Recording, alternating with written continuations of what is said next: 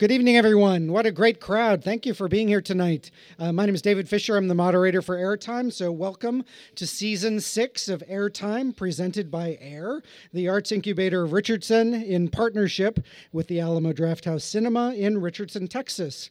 Airtime is a signature artist interview series featuring artists and creative thinkers in Richardson and the Dallas-Fort Worth area, where artists share about their art and why their creativity makes a difference. Airtime is funded in part through the generosity of Eric Wise with Wellstar Advisors and through a grant from the City of Richardson Cultural Arts Commission. For a little bit of business and housekeeping, I will now turn it over to our fearless leader, Miss Kitty Goddard.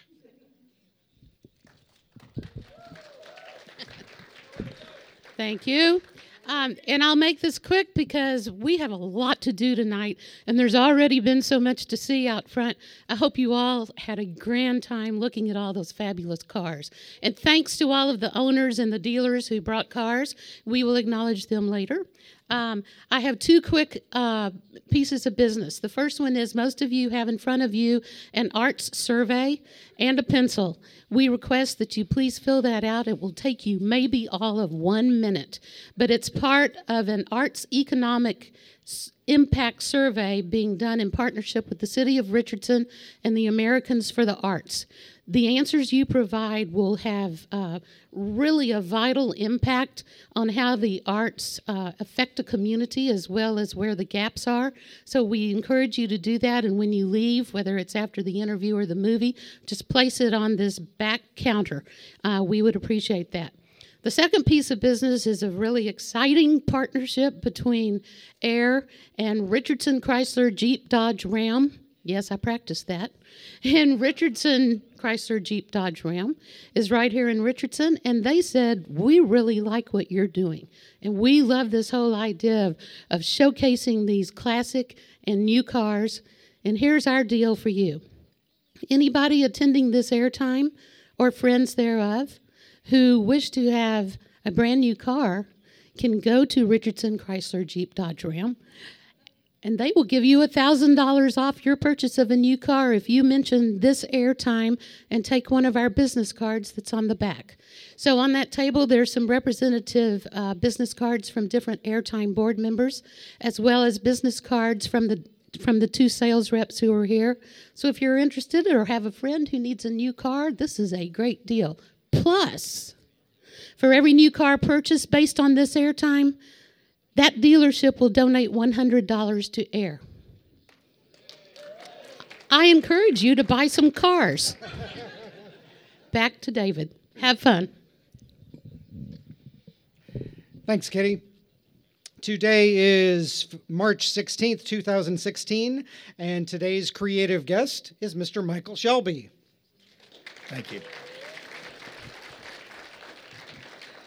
Michael is the oldest son and middle child to automotive designer, racer, and entrepreneur Carroll Shelby and his first wife, Jean Fields Shelby. Growing up while Carroll was still in the midst of his racing career, Michael attended the nineteen fifty-eight European Circuit and the Le Mans in nineteen fifty-nine with his father. During his high school years, Michael spent time working at Shelby American from nineteen sixty-two to nineteen sixty-five, and time spent with Carroll often meant spending time with other celebrities of the day. Michael recalls spending time with Twiggy, Chuck Yeager, and Jay Leno, amongst others. Today, Michael credits his dad for giving him an appreciation for farming, classic cars, and racing. And we'll touch on all of those as we chat now. Now, normally we do our interviews uh, with a time for questions at the end, but based on our conversation today, you actually had, we're actually going to start with questions actually from Mister Shelby to you. Well, I thought that I'd ask everybody here to start things out. Uh, who had a Mustang or a muscle car in the sixties? Just raise your hand. And who has not said, gee, I wish I'd kept that car? Almost everybody wishes they had kept that car. We didn't have a place to put those cars. But the the early Mustangs uh, actually do tie into the, the theme of art here. Because if you if you look at the early Mustangs, Uh, it is a piece of art. It's it's short in the back. It had a long nose. They gave it a lot of thought about what people would want to just see with their eyes. And the way Kitty set that up out there, you guys can look there and see a work of art in, in both the Cobra, I think, and but I know from my early days with the Mustang that they paid a great deal of attention to the eye appeal, the the appeal, and then they had this little two thousand dollars car in those days. Uh, it became a symbol. It's gone on for years, uh, much longer than anybody thought it would. But uh, I think you can see the the art in the in the profile of that uh, that Mustang out there. And so I just I wanted to to know what percentage, you know, of people uh, remembered the the muscle cars, remembered the Mustangs, remembered the cars of their youth when they grew up, and that's that's the nostalgia of part of what we're doing out here. And I plan to tell you some of what it was like to grow up with that from a young a young boy, uh, you know, right on up through uh, two thousand twelve. You can say that's when my father died. And uh, that was just the symbol of the American muscle car. So I wanted to start with that question.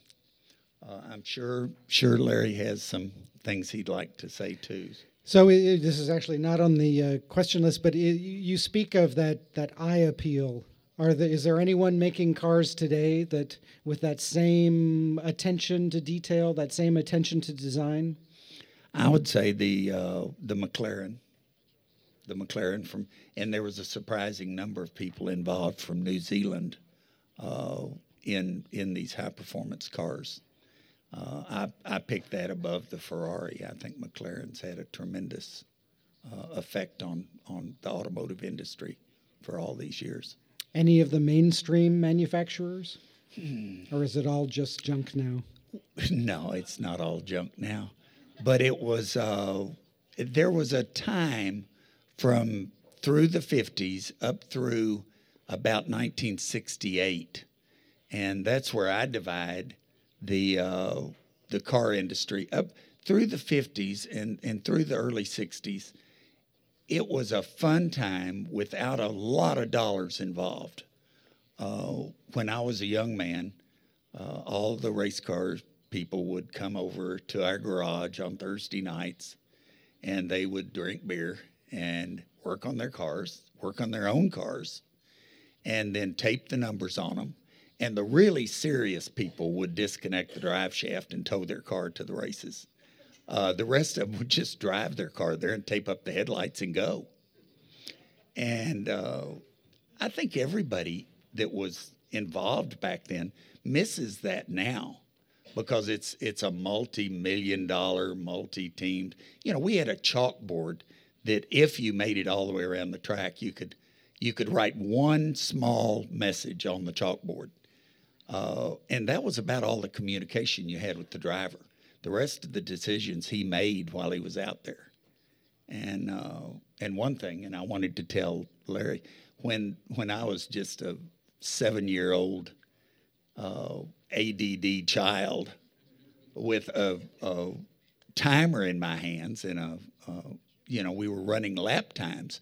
Those were the times, uh, and those were the number of laps that this seven and my brother next to me at six were keeping the, the laps. And those were the official winners. I mean, I might have been talking to my brother when the car went by. and, and somebody said, I know I ran the full number of laps, but uh, that's that's the kind of fun that everybody was having back then. And it went on up through the fifties the same way, but then then it started getting serious. Uh, but it was still uh, a very fun thing. Nobody, drivers did not work out.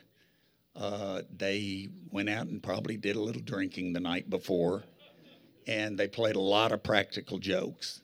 Uh, one in particular that comes to mind to me was a driver named Shell over in Europe, and he had a little Mini Cooper. And uh, my dad woke me up about two o'clock, and he said, you got to come out and see this. and we were at the hotel, and Harry Shell's Cooper was up in the second floor dining room. And they did not have elevators or anything. I mean, they lifted it up over the banister and into the second floor dining room, and then would not bring it down for him for days.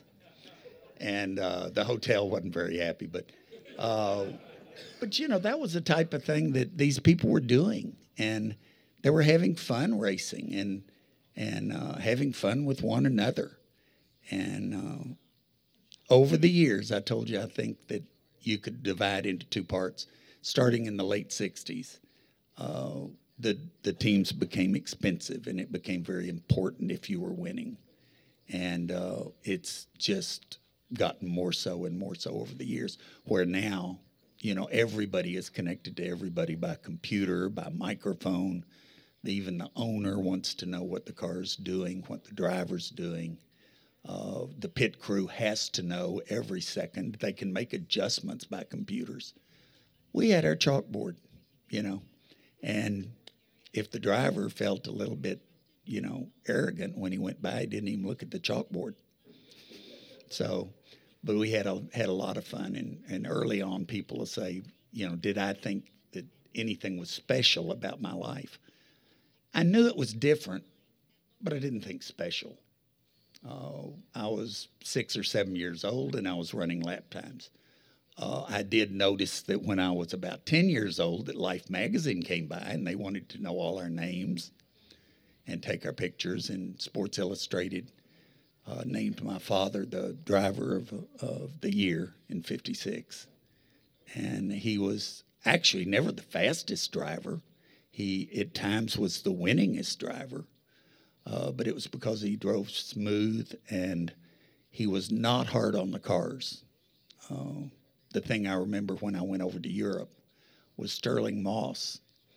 And bless his heart, I'm not trying to say anything bad about Stirling, but he would, at the first of the race, he would always be in front of everybody. And but he was hard on that car. I mean, he was asking a lot. And he was halfway through the race, the car, poor car couldn't take it. And uh, so that was kind of his moniker. And and my dad was just smooth and went around and was usually in the top three drivers. And his car always finished. I won't say always, but almost always finished. So that was some of the things that I remember about Europe, and also about the, the early days, the early fifties. Those were the fun years. The early sixties were the fun year for the Cobra, for the Cobra, and for the uh, the Mustang. Now, I remember learning, or rather, not learning how to drive, but my first time behind the wheel was sitting on my grandfather's lap, uh, driving home one evening. Uh, in it was an early sixties Impala. How did you learn how to drive, or what was your first time behind the wheel? Oh, it was an Aston Martin. And uh, and I drove it into a bunch of barbed wire. and, and you know, we always had some kind of special car that one of the manufacturers would provide. Uh, we also had a, uh, a, a Porsche back when they were a little boxy little car. and uh, But they were fun to drive. And, and then I went kind of downhill from there. I went into the ordinary cars as time went on. And probably, uh, oh, just moved into the ordinary family cars that we all have. And uh, uh, one thing I'd mention, and, and I said something about muscle cars. Uh, another thing I'd like to see hands. Who in this room had has today the car they wanted when they were in high school? Because that's a very common denominator. Uh, we all have memories of the car that we wanted, and and then it takes us about forty or fifty years until till we can put that to, you know, into uh, that plan into action. But uh, a lot of us will feel that way. I know I do, and uh, but I I actually never got up to a Cobra. The Mustang you see out there is is the top of the line for me. Now, I have a question for all of you as well. Um, in doing some research uh, for this uh, interview, I found a couple of several articles about people who name their cars. So I want to know how many of you have a name for your car.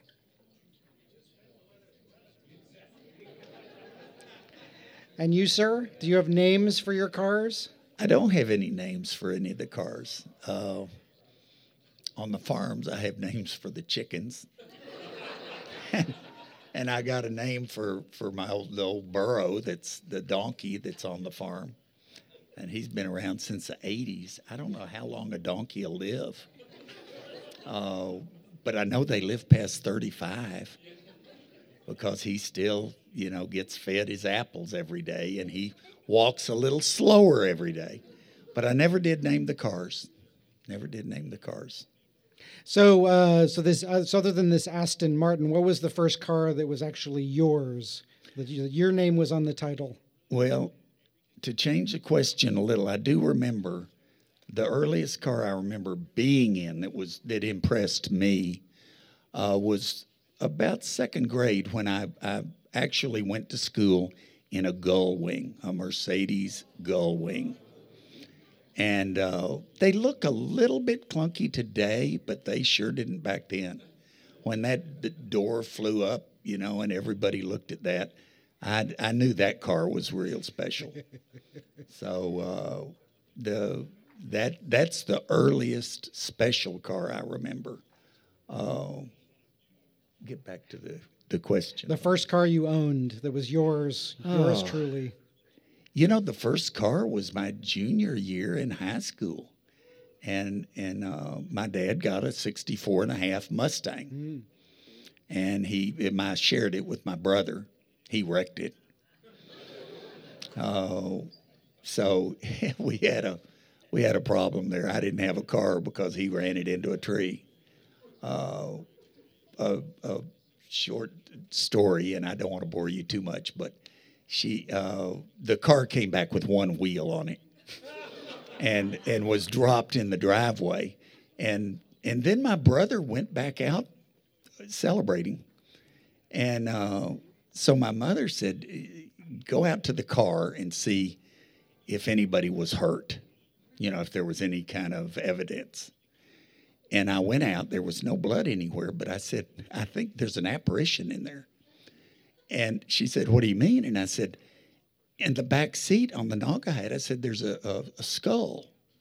Uh, looks like a skull. Maybe somebody did die in the car."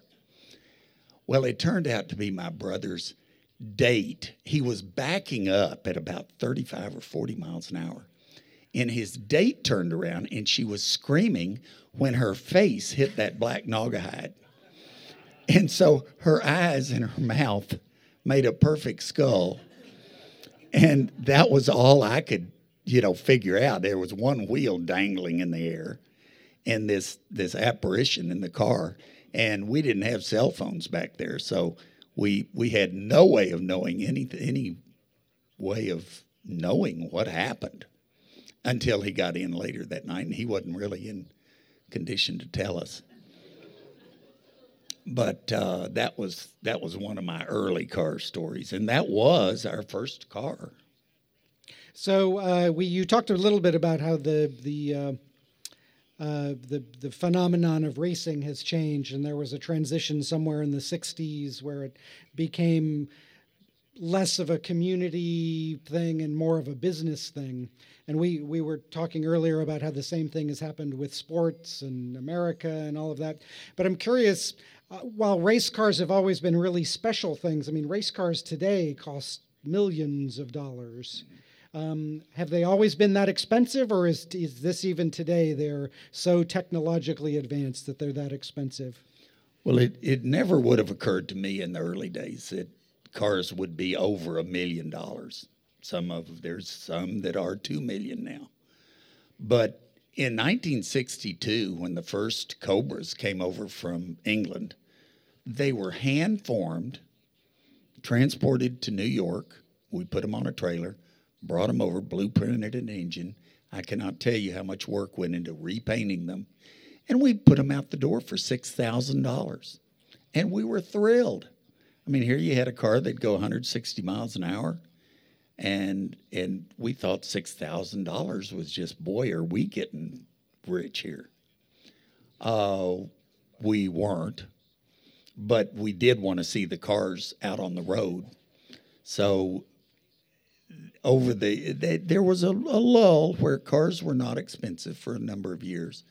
But I'd say starting in the eighties, people started saying, you know, we somebody out there will pay a lot of money for the right car. And McLaren was one of those people. Uh, he built a phenomenally, you know, technical car. Uh, Bugatti now has a car out for two million dollars. Uh, just anybody here can call up and get one. But uh, that's been a big jump from six thousand dollars up to two million dollars over the years. And I never would have dreamed that in the early sixties. I just, I would have said, you know, someday they'll have one hundred thousand dollars cars. But we've run way past that mark. And and uh, that's what Larry was suggesting, was that, uh, you know, everything's razor edge now. Football players, uh tennis players, you take almost any sport. Uh, I was looking up some statistics the other day, and it was Oklahoma, University of Oklahoma. They only had one player that was two hundred ten pounds. And I mean, I'm talking offensive linemen. There was tackles that weighed one hundred ninety pounds on national championship teams. There were linemen at U S C when I went there that weighed one hundred eighty-five pounds. Now they're all three hundred pounds. Uh, and if you, you know, if you don't play at that level, you don't play, not even at one A. So uh, cars have done the same thing. They're all computerized now, not only the the computers that affect ignition and everything else, but there's in the race cars, they those com- same computers make adjustments the whole time for the surface they're on. Uh, these are things we never would have dreamed of before, but uh, but I'm drifting away from really the art of the car. So the the beauty of a car is still there. If you see a McLaren, I mean, you you can't help but let it take your breath away, and then you go all the way back to the early car, the early Mustang, and it wasn't an accident that they made that long nose on that thing, and when it. You know, when it got up and moved down the road, it caught your eye.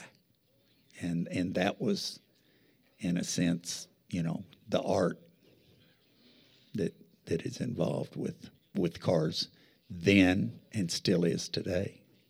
Now, the audience here is, uh, I would say, probably seventy percent men, sixty percent men.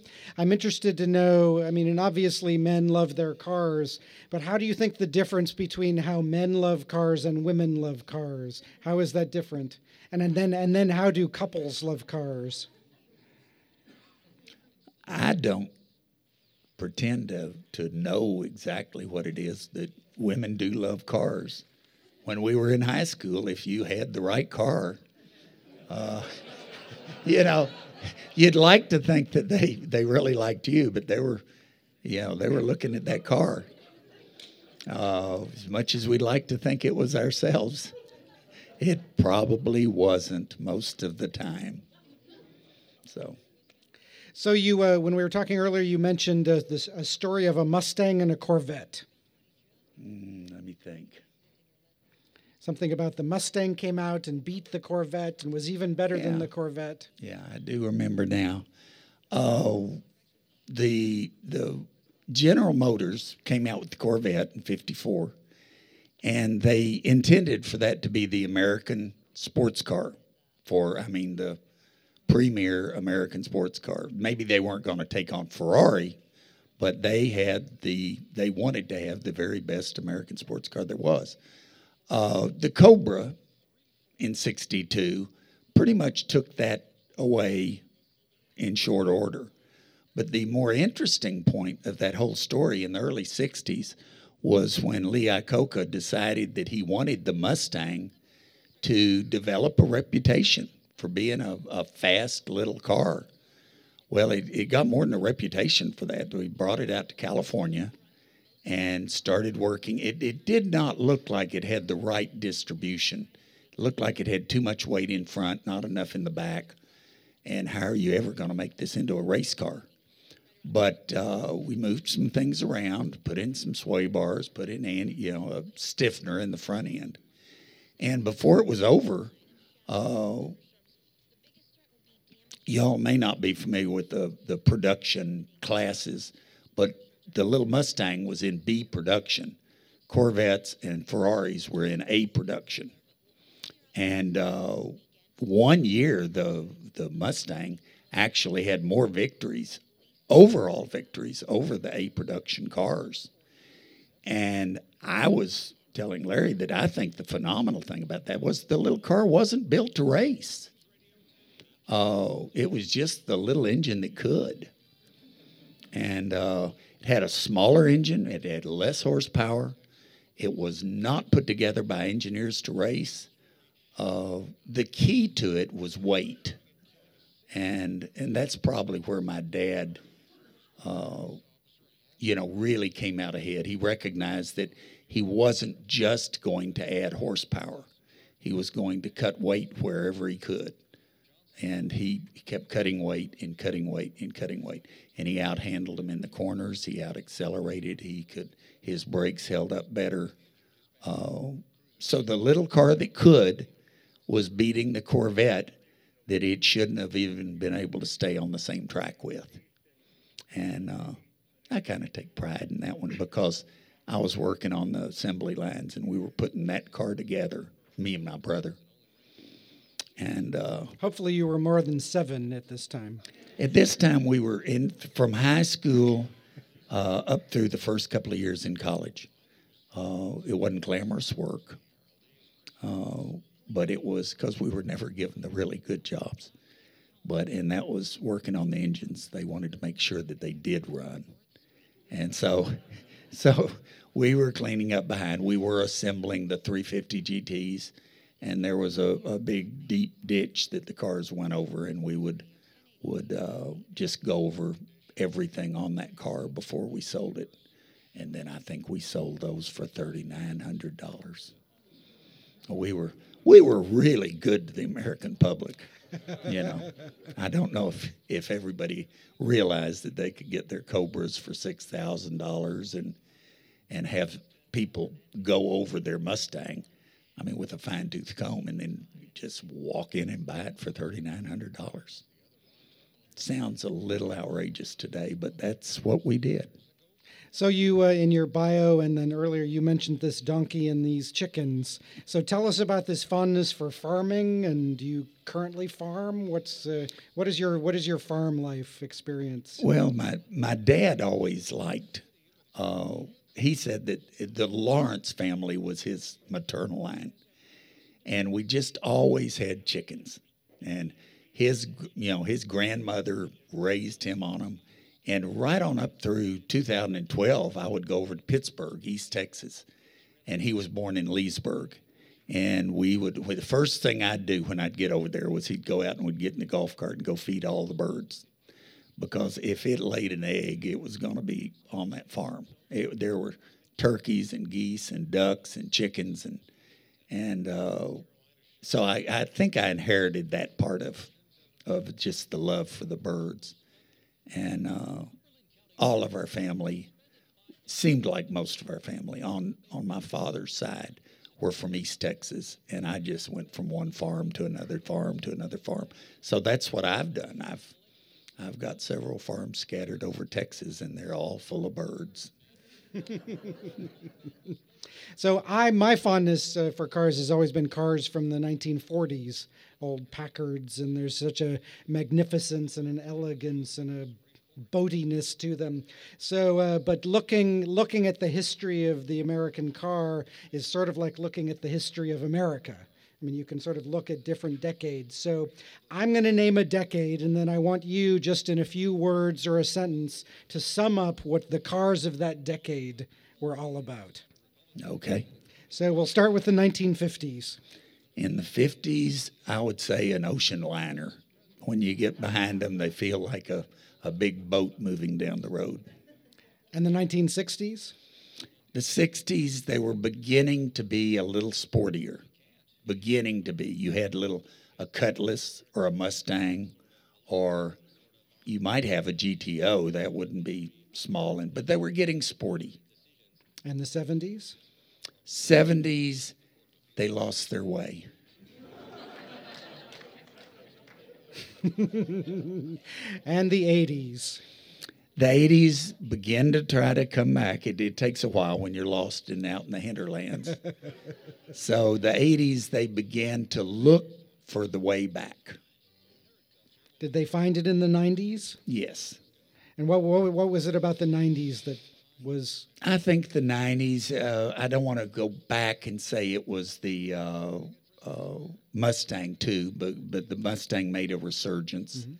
Uh The people began to appreciate the older Ferraris for what they were worth. Uh, people began to, uh, or I began to notice that the price appreciated on the old cars, and that you began looking for the traditional look.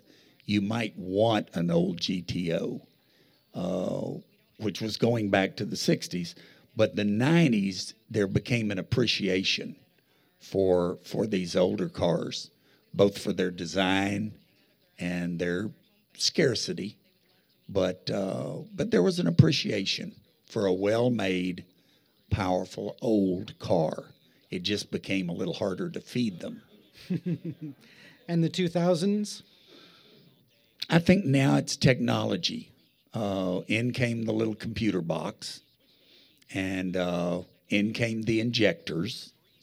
The carburetor went by the wayside. The carburetor, I still kind of like the old days when, when a father could take his seven-year-old son out and have a carburetor kit, and in an hour and a half, you knew how to rebuild the carburetor. He could leave and tell you to do that. And uh, you can't do that with injectors now. No more carburetors. So technology is now, you know, full-blown taking over these things. And I did get to watch that take place from two thousand uh, up to current times today. Uh, they really squeeze horsepower out of of a computerized engine now. That I didn't think that was going to come back, but it has. They can take a small V eight, com- some computer boxes, and they can squeeze not only horsepower, they squeeze torque out of it. How many know that if I'm talking about torque, everybody's familiar with horsepower? But uh, but the old cars had horsepower, but but torque was a difficult item to find. And these new ones can really, really turn out some some power, some low-end power, and put it down on the road. So that's that's what I think of, of the last decade, technology. And where do you think we'll be going in the next one or two decades? That's hard to say. Um, I think metallurgy, carbon fiber, weight, uh, it's still going to be technology, but technology of a different sort. And I'm a little out of my element on that one. Um, I people that know me know that I collect old engines. And old engines are like eighteen ninety to nineteen twenty. And five thousand pounds of cast iron gives you twenty horsepower. and and that's, you know, that's a far cry from modern technology. But I enjoy seeing how slow I can run them. And, uh, and you know, whether I can find these old things that had to survive scrap drives from two world wars. Mm-hmm. And uh, so in that sense, my father and I were on different ends of the spectrum. He, even at eighty-nine, he wanted to know what was new. If you wanted to, to run hydraulics to open and close your poppet valves, if he thought, you know, they could get less uh, mass on a piston or a different metallurgy, titanium and something, uh, he was all for it. He was all over that, even in his late eighties. And meanwhile, I had these pistons with long skirts and old clunky engines, and I was saying, look at me, I can get down to thirty R P M. You know, I can run all day long, and it won't heat up. And uh, so we had to find some common ground between those two. But it was fun, and we've enjoyed that. Well, thank you. We always end with a uh, a game we play called Top ten Questions, and these are quick answers for top for ten questions that may or may not have anything to do with the subject matter of this evening's discussion. Larry has not told me about this, so, so if if I fail the course, they're very they're easy. Forgive questions. Forgive me. Number one, your favorite flavor of ice cream? Butter pecan. Number two, the one car you have never owned but would have liked to have owned. A Cobra. A Cobra, a two-seat Cobra. Number three, your favorite city in the world. It'd be Dallas. And now it's the old Dallas, guys. Mm. Dallas has grown too big. But in my head, I still have the old Dallas. Number four, the one movie that everyone should see at least once in their lives. Oh, I think Bullet. Well, all right. The most memorable celebrity you've ever met. Hmm. Mm. Gosh. Either Jay Leno, which we mentioned earlier, or or uh, Baron Hilton. Uh, yeah, Baron Hilton or, or Jay Leno. Those two. Number six, your favorite family vacation. Summertime fishing trips in Alaska. Ooh. Number seven, the fastest you've ever driven a car. one sixty, one sixty-five. You can't look at the speedometer when you get up there. Even on a freeway, it was. I will tell you one short thing, though. One time I took my son out and... and we were in one of the four thousand series uh, Cobras, and I came out of second gear. I told him I had to, to you know, watch things kind of close because it was on a freeway and there was traffic. Uh, but I came out of second gear at one forty miles an hour and, and backed it off at one sixty miles an hour in third gear. Now, I couldn't have gone much higher because of aerodynamics, but that was a car.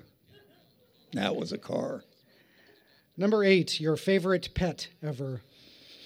Hmm, my first dog, Achu, named for a sneeze.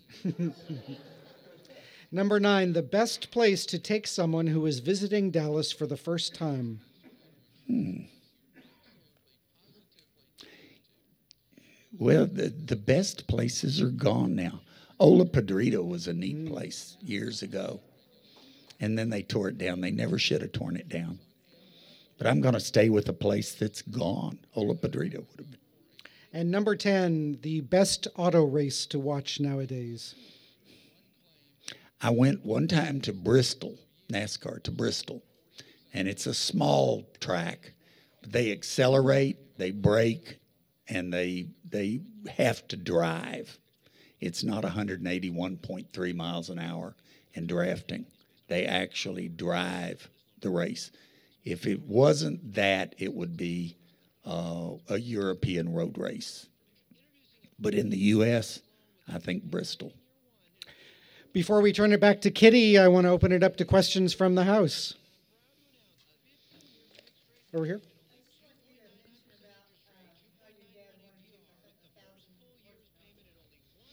Well, my dad died in May of, of two thousand twelve. And it was about, he was in the hospital three or four months. And one of his main objectives, if he could get out, he had four experimental cars that had over one thousand horsepower, and which he claimed uh, would pass the emissions test. that, that was a little questionable, but they had been on the dyno, and he could squeeze one thousand horsepower out of that thing. And... Uh, So six, you know, you get a six-speed, and and uh, personally, I like four speeds. I like to hear an engine go up through the the power, you know, range. But you put a six-speed and a thousand horsepower, you got a car. Way in the back in the yellow, and I'll repeat your for the recording. I'm going to repeat your question afterwards. How did you come up with the name Mustang? Uh, that was well, Lee Iacocca. Uh, was in charge for Ford. They had a uh, an experimental prototype car, and they came up with Mustang for that car. It did not look like, it was a little two-seater, didn't look like the the Mustang that that was finally hit the road as a production car. But somebody had come up with that as a prototype name. And it was a cute little car. It was here. The first time I saw the little Mustang uh, was was here at Fair Park, you know, a couple of years before the regular Mustang. Carl, in the middle.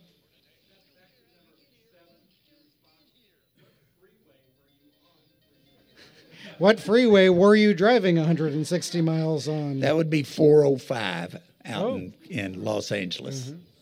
You can't drive that fast nowadays on the four oh five. uh, in the back over here.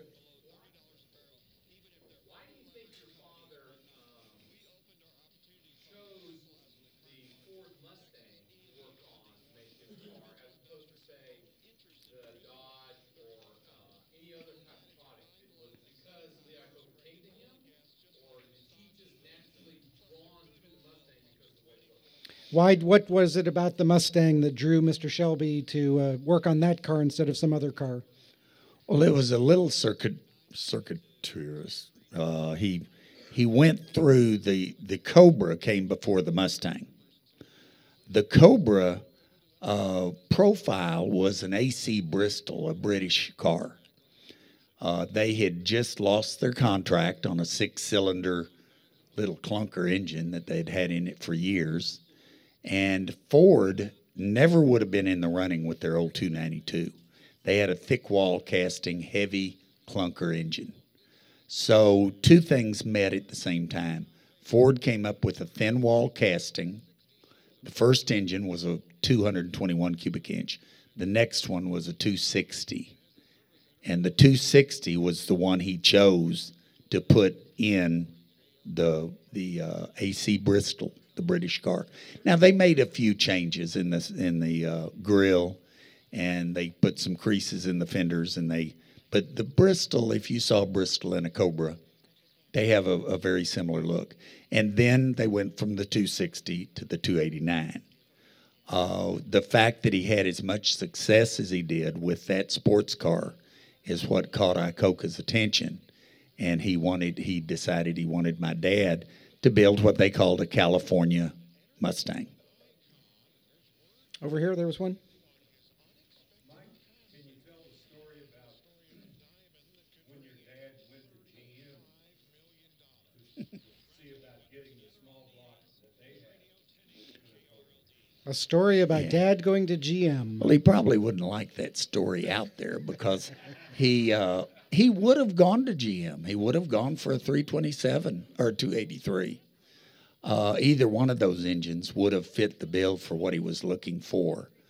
Uh, they did not want the competition for the Corvette. So uh, what he always liked to tell was the story that, that when they turned him down, he went over to Ford. Their engine was even lighter, and he did not have any money at this point in time. He had quit racing. And he was trying to sell Iacocca on the idea that if you'll just give me a couple of engines, uh, that I'll I'll get a car together for you. And, of course, then he would go over to England and he'd say, if you'll just give me a couple of chassis, you know, I'll I'll set up a marketing scheme where you can sell more chassis. You won't have to go out of business. So uh, he always said to Iacocca, told somebody, just give the man two engines before he bites somebody. and uh, and and Dad had had a a two sixty put in a, the the A C Bristol, and he first just polished the aluminum and then took it to Motor Trend, and then he took it back to to Moon. There was a, a hot rod outfit called Moon Brothers. And he, he found this strip paint that you could paint a car with, and then you could blow it off with, with high-pressure air. So he painted the same car yellow, and he took it to, to Hot Rod. And then he took it back, and he painted it red. And then he blew that off, and he had it silver again. And he was telling them that he had, you know, several cars, that this was this was actually the real thing going. You know, he could he could sell cars, but that was uh, that was a paint my brother and I got to work with. It was an interesting paint because you could just take high pressure air, blow it right off the car, and repaint it. And that one car got a lot of my. He still his foundation still has that original car, the car of many colors. All right, I think we've got time for one more over here.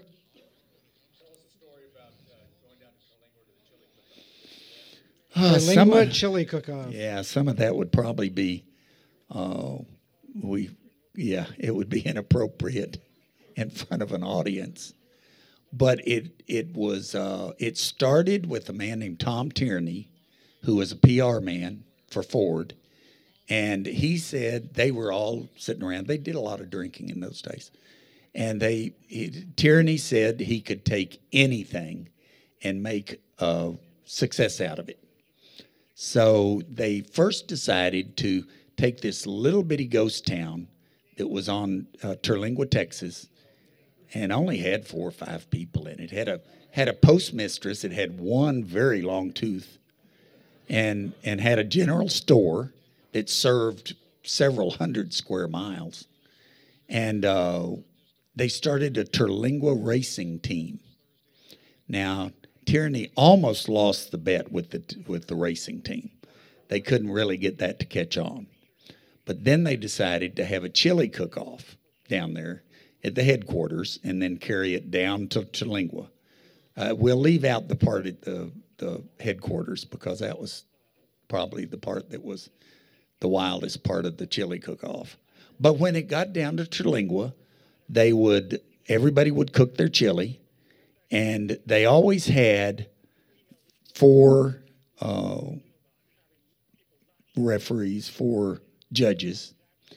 And the reason for that was that they always deep-sixed one of them somewhere along the way, uh, which would make three judges, and they couldn't decide whose chili won. If they had four, it wasn't going to work. So The the fourth judge always either choked on the chili or somebody kidnapped him or uh, he had to be flown away because he had a heart attack. But at any rate, for every year, they would, would come up with a reason why they couldn't come up with a winner. But the crowds kept growing and growing and growing. Eventually, it ended up there was a split between people that really wanted a winner for chili and those that didn't. I'm trying to think. One was Frank Talbert. And uh, Frank Talbert. Yeah, Wick Fowler. And the two of them, well, it wasn't Frank Talbert. Wick Fowler just kind of got angry that there wasn't a, a chili winner. And we tried to explain to him that maybe it wasn't meant to be a, a winner at Terlingua anyway. But Uh, Those those contests went on for a long, long time, and uh, started in sixty-seven, and and just kept growing from there. And now people do know where Terlingua is. Back then they did not know. It was just a little old quicksilver mine out in West Texas. Well, thank you so much for uh, sharing all of those stories, ladies and gentlemen. Please help me welcome and thank Mister Michael Shelby.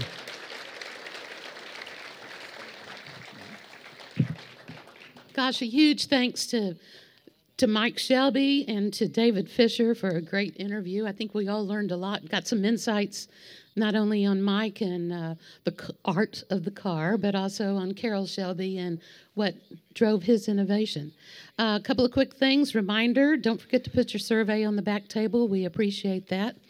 A quick thanks to, uh, here I go again, Richardson Chrysler Jeep Dodge Ram, who brought their Dodge Charger over, the two thousand sixteen. And thank you to Town East Ford and John Poe for bringing the two thousand sixteen Mustang. Thank you to all of the independent owners, such as Don Wallace here, and others who brought their cars to share. And talk about eye candy. I think we got eye candy tonight. Anyway, and also to the Mopar Club, who wanted to participate, and a lot of their members just brought their cars on their own. I hope you got a chance to see them, too. Special thanks to Eric L. Wise of Wellstar Advisors for helping to coordinate this particular event and underwrite it.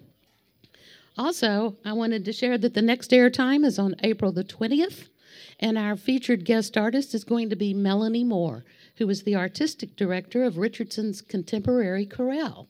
And for that event, our special film is going to be Sister Act. So you'll discover the ins and outs of the choral world with maybe a twist. Anyway, thank you all so much. And for those of you who have not ever seen the movie Bullet, you are in for a rare treat with the best car chase scene ever. Thanks for being here and enjoy the movie.